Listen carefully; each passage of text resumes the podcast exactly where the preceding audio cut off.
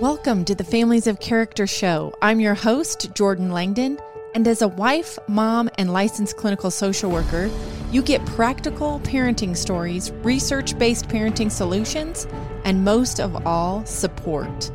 Lean in and let yourself be inspired and reminded of the gifts you have as a parent. Let's jump right in.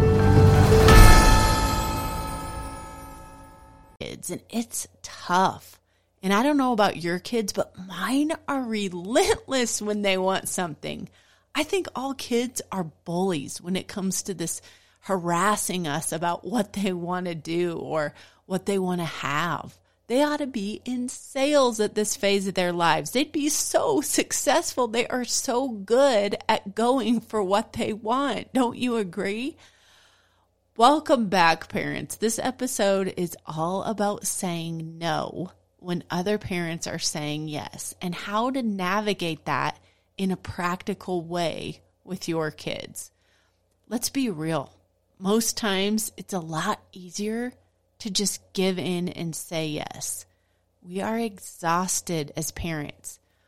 But the consequences of giving in and going along with the status quo, which oftentimes goes against our moral character, like what is good and right, those consequences are severe in the long run.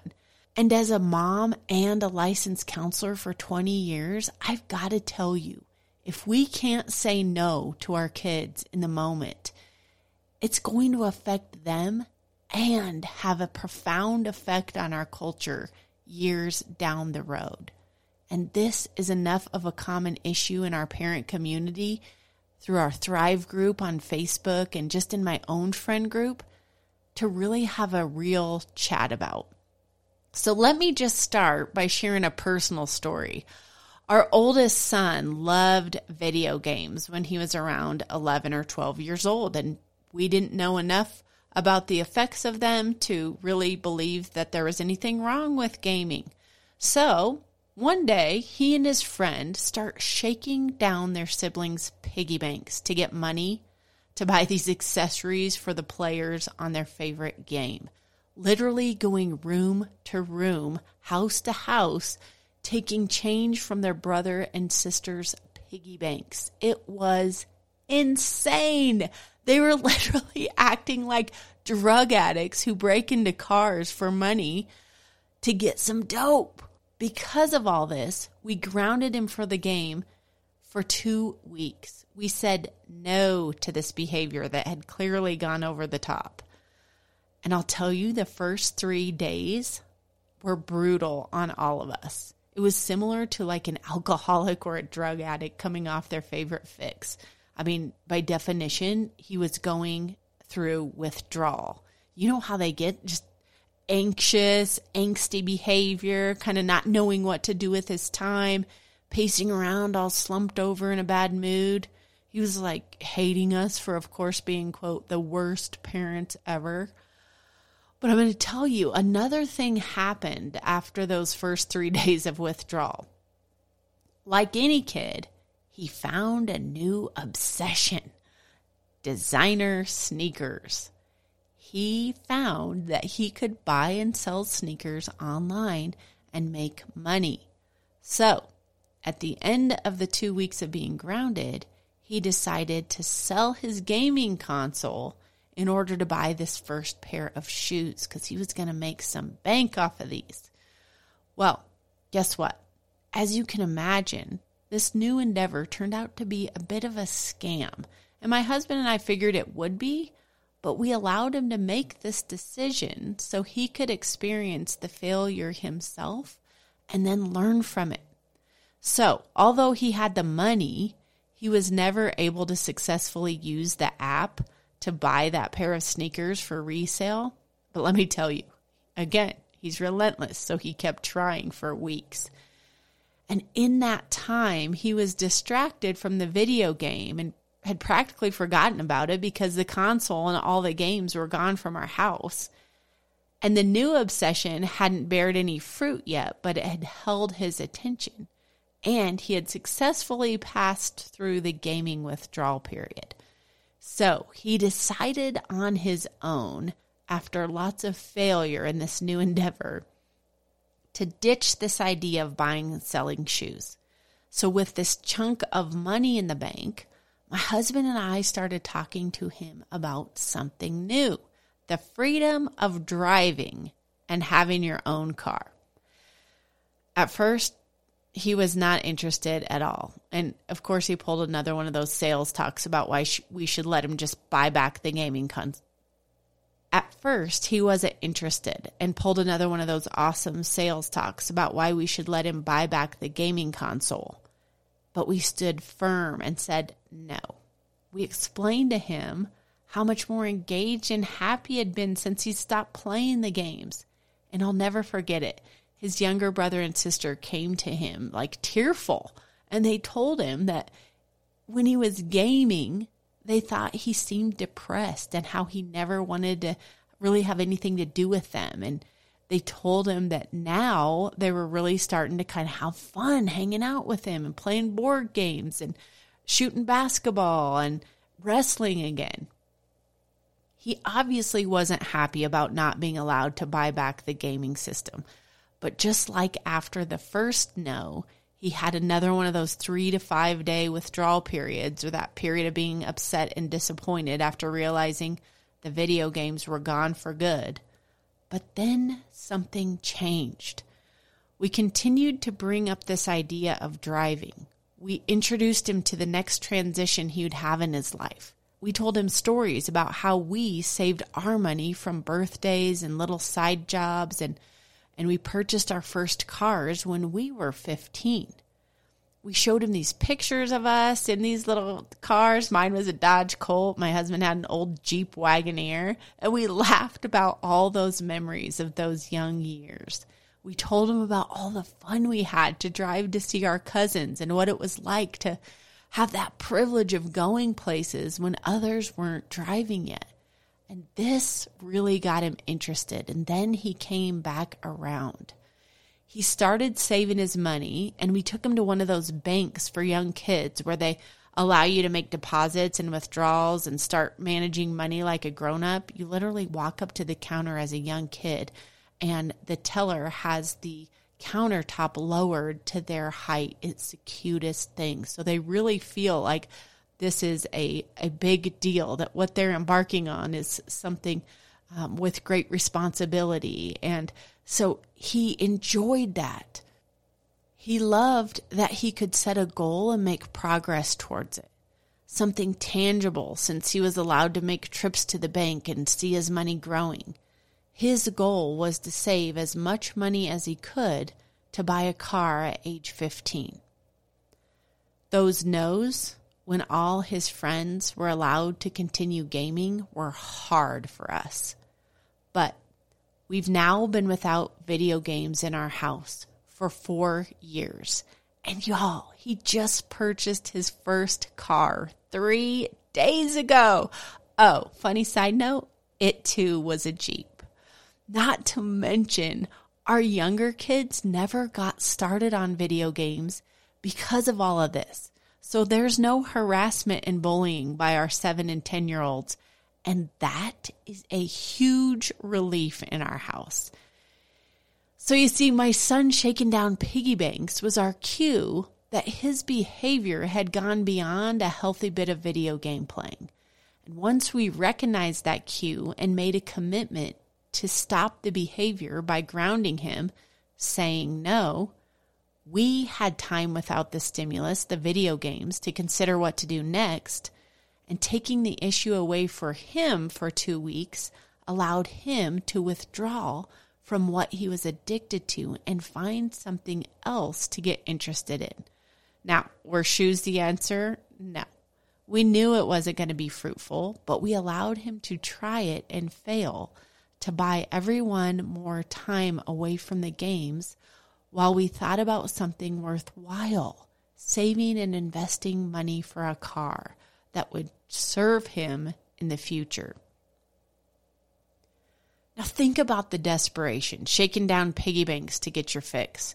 If we had allowed that to happen and just gave in to our exhaustion and let him continue that, what does that look like at age 16?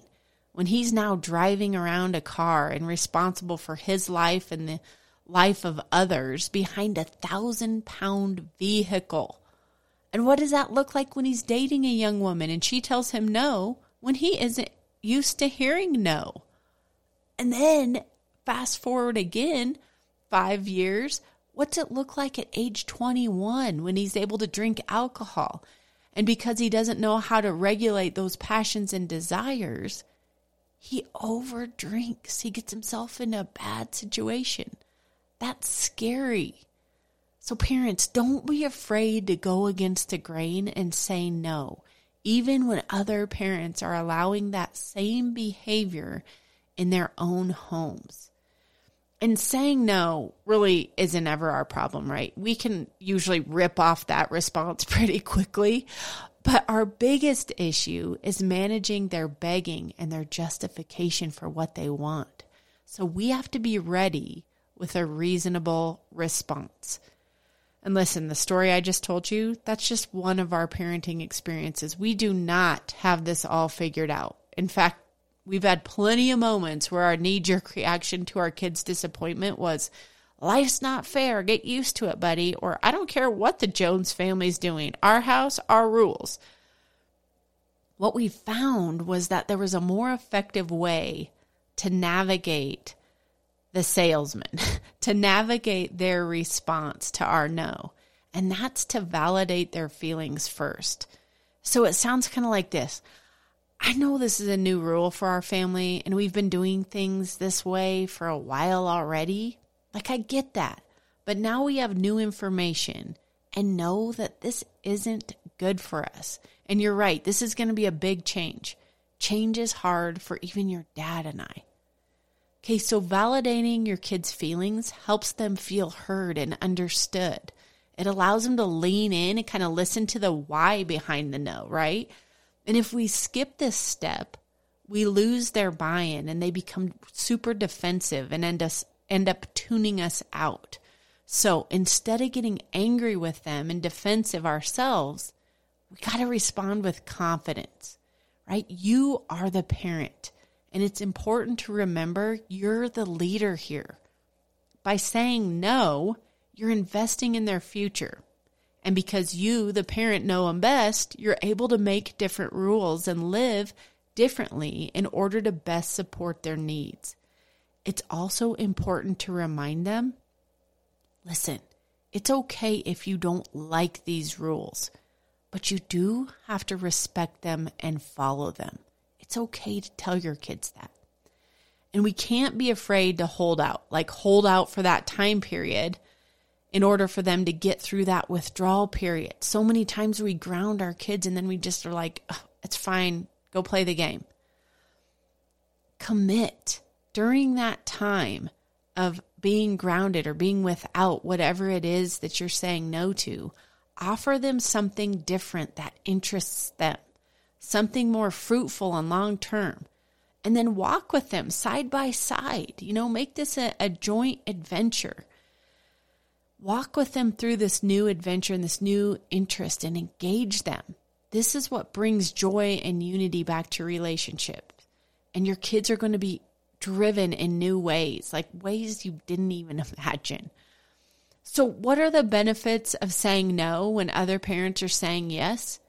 Number one, number one, you're modeling for your kids how to stand up and say no when culture is saying yes. And wouldn't you agree this is a life skill our kids need in high school, college, and beyond? Absolutely. Number two, you're teaching them to say yes to the right things by saying no to the things that are ultimately harmful long term. Again, a life skill they need when they leave home.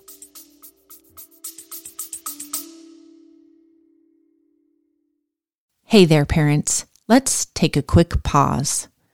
If you're tired of crawling into bed at night, feeling like you failed your spouse and kids, are tired of running at the speed of light and feeling like you're nagging and yelling all the time, I've got a resource for you. Designed for busy families just like yours, Our Thriving Family Accelerator was created in direct response to seeing many couples struggle with the stress and demands of parenting while constantly feeling like they're failing. The truth is, you can be wildly in love with your spouse while raising kids, and you can enjoy a relationship with your kids where you're no longer nagging and yelling. Picture this Love and connection are abundant in your marriage. You're parenting as a united team, and you're enjoying a true friendship with your spouse where you can laugh and kick back like old times. Are you ready to accelerate connection and unity in your marriage and family? Then join us for the next Thriving Family Accelerator from the comfort of your own home.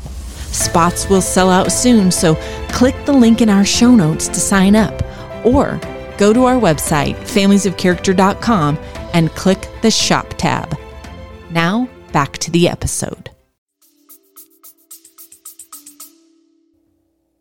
Number three, you're helping your kids strengthen their self control muscles by not being able to indulge in instant gratification. Each no you give them helps them build up a reservoir, this huge reservoir of self control that they can draw from when they're in situations like dating and driving and enjoying new freedoms like drinking alcohol or taking adventures to new places they've never been before. You're helping them strengthen that self control muscle and build up that reservoir for later. So now that we kind of talked about the practical steps of saying no to your kids and managing their begging and harassment, and we realize the benefits of saying no, I want you to consider a few serious ways our culture is bullying us and harassing us to say yes these days. So, culture is telling us screens are fine. They're here to stay. It's no big deal. All kids are on screens. And culture is saying kids have to have phones.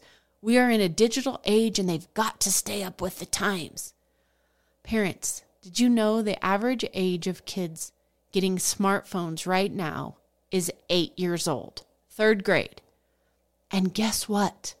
Pornography addiction in kids starts at age 11. That's fifth grade. Do you remember what you were doing in fifth grade? I mean, I was riding bikes playing at the park, building forts, making up new games on the playgrounds. Kids these days saying yes to what culture thinks is okay. Kids are now hiding phones under their bed covers, searching for porn. Listen, it's okay to say no to phones, to tablets, to iPads, to culture. If you feel like you have to give your kids a phone for safety reasons, give them a talk text phone only. Give them your old flip phone you still have laying around if you have to give them anything.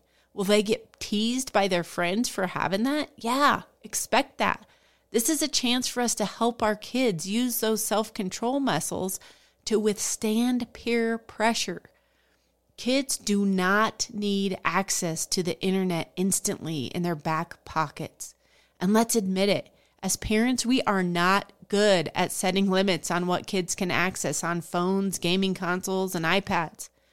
Parents complain all the time about how they don't know how to put these controls and restrictions in place and how kids just work around them anyway. So, if you aren't going to monitor and block access to things that will forever change your child, listen, don't give them the device and tempt them to begin with.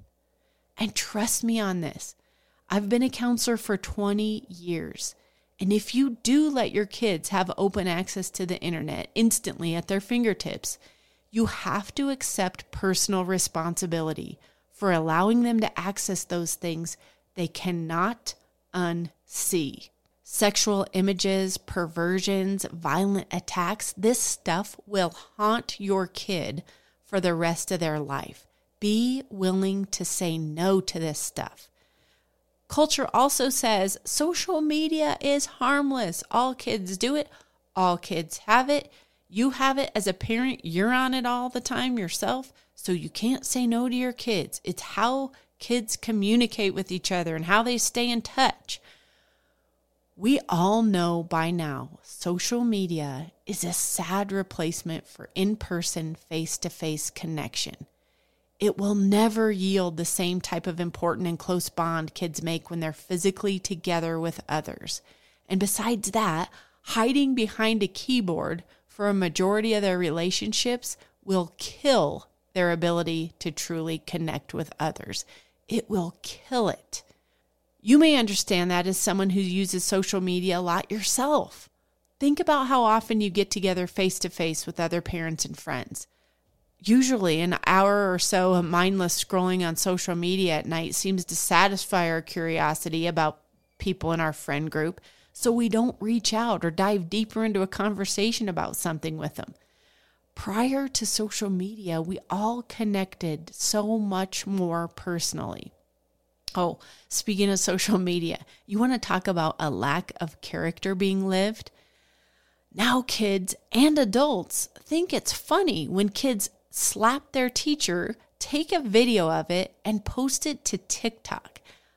I mean, this is happening, people. And they even think it's cool to steal from stores because there aren't enough security officers working to come after them. So they do it because they can. What happened to respect for parents and teachers? When kids are spending more time on social media watching these idiotic pranks and parodies, their sense of what's right and wrong their morality, you know, that internal compass, their character, it just starts eroding. So when kids come to us and ask for something we know they are not ready for or is not good for their well being, we have to be willing to say no, to be different from other parents. We have to stand strong in that conviction that we are not willing to settle for the status quo. Doing this empowers other parents in your friend group to do the same. It has a ripple effect of good, and it certainly helps take some of the pressure off your kids when their friends' parents are saying no too. You are the leader of your family. You have the ability to say yes and no to things in your household, and you can choose today to sell the video game console or the iPad.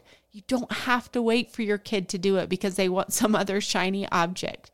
You can choose today to stop allowing screens in bedrooms and dock them in an open area on the main floor.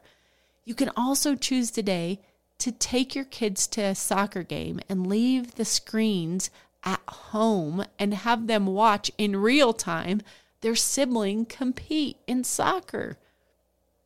You can also choose today to talk to your kids about what's coming next in their life, that transition they may not be thinking about, and talk to them about how to prepare for that. Get the excitement going for driving or getting a job or looping them in to help plan a family trip. Listen, as a community of like minded parents, we have got to continue to support each other in doing what is good and right for our kids even when we have to go against the culture and disappoint our kids in the moment. Because let me tell you, what's even more disappointing to our kids is when they're out in the world as adults struggling from a lack of self control.